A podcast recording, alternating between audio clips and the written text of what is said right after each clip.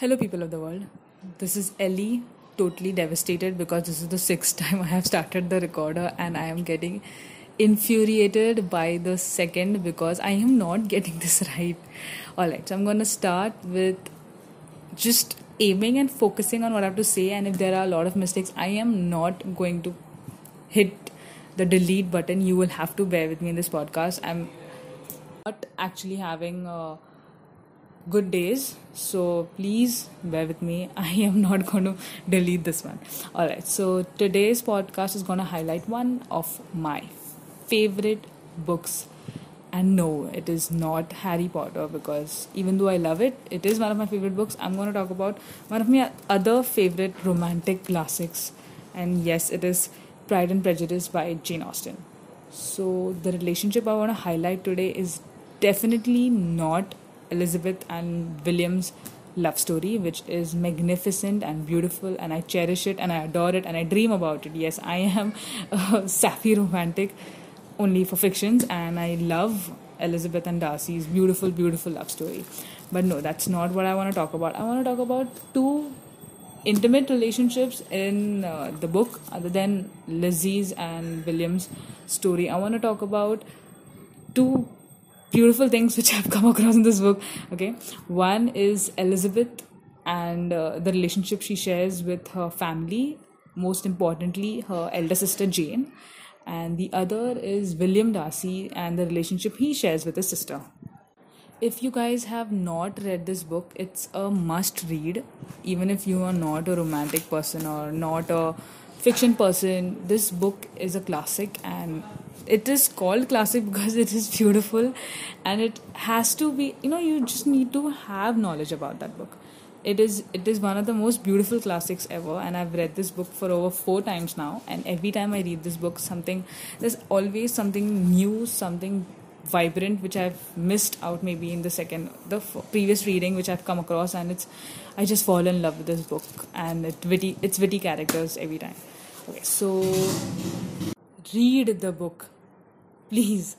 Alright, so I'm going to talk about Elizabeth and Jane and their the beautiful bond they have. So Elizabeth is the second youngest of the Bennets and she has what three more younger sisters and Jane is the eldest and these two when you read the book you come across them as siblings but they're more like best friends they are more like you know share everything with each other and just are protective of each other.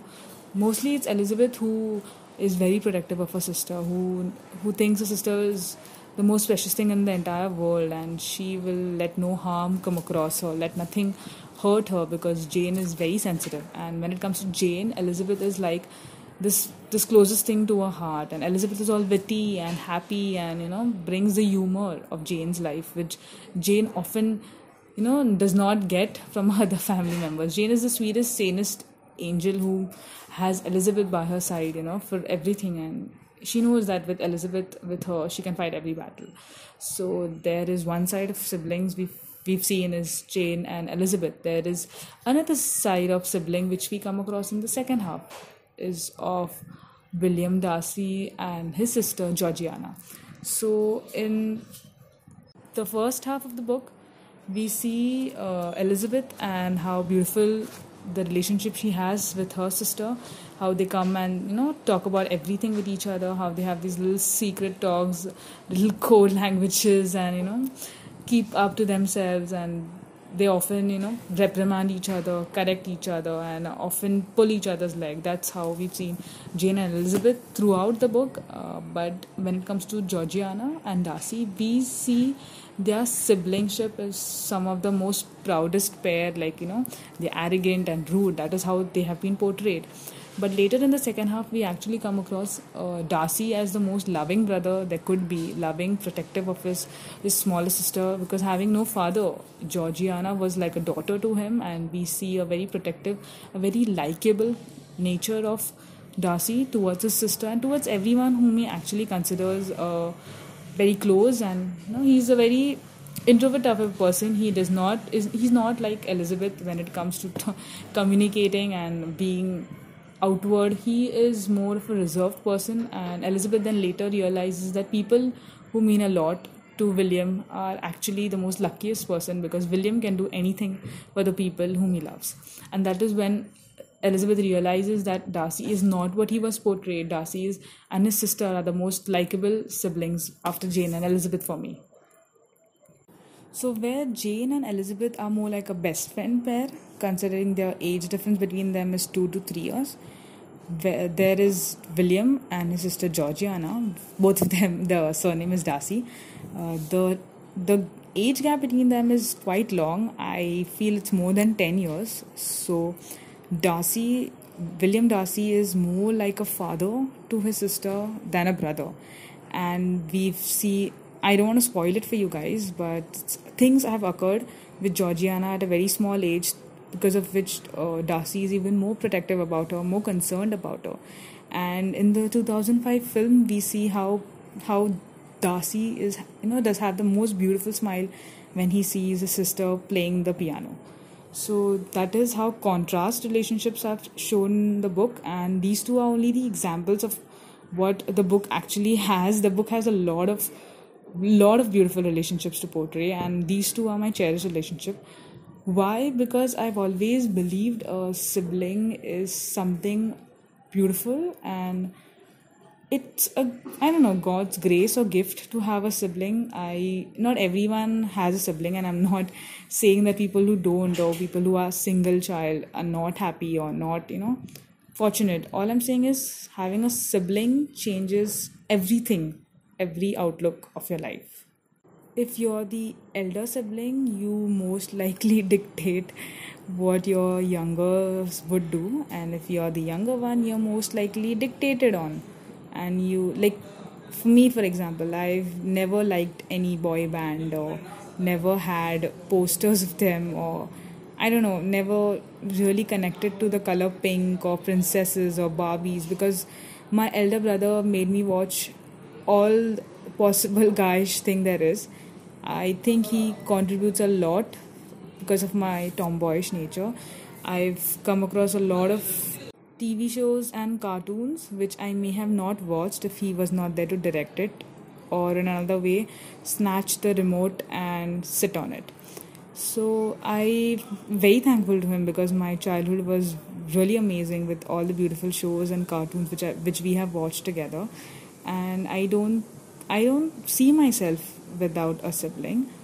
Unfortunately, I don't want to talk a lot about this because I am I'm I'm still I'm not still comfortable about speaking this because things have happened uh, with me concerning my sibling and I just don't want to put it out on you know you guys are up just not ready for it to be spoken of anyways other than of course the siblings which i have said mentioned in pride and prejudice there are a lot of things to understand through that book, especially family and, uh, of course, love.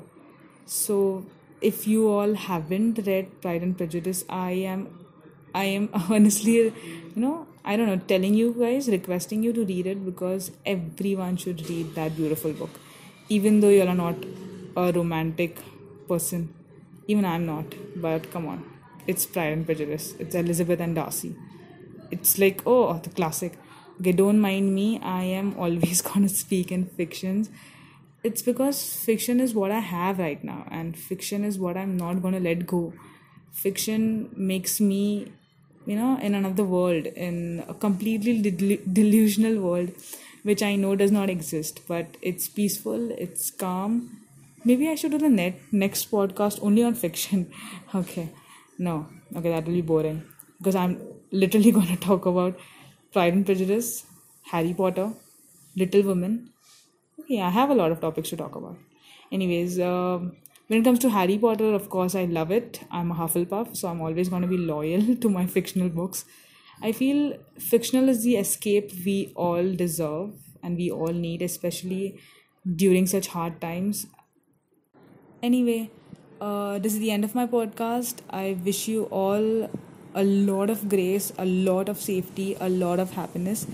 And if there's any way you could reach out to people who need help right now, please do so. And if there's any way you could reach out to, you know, help out yourself first, it'll be like the most beautiful gift ever because loving yourself is what you need right now. And that's all what i have to say. This is ellie. Bye bye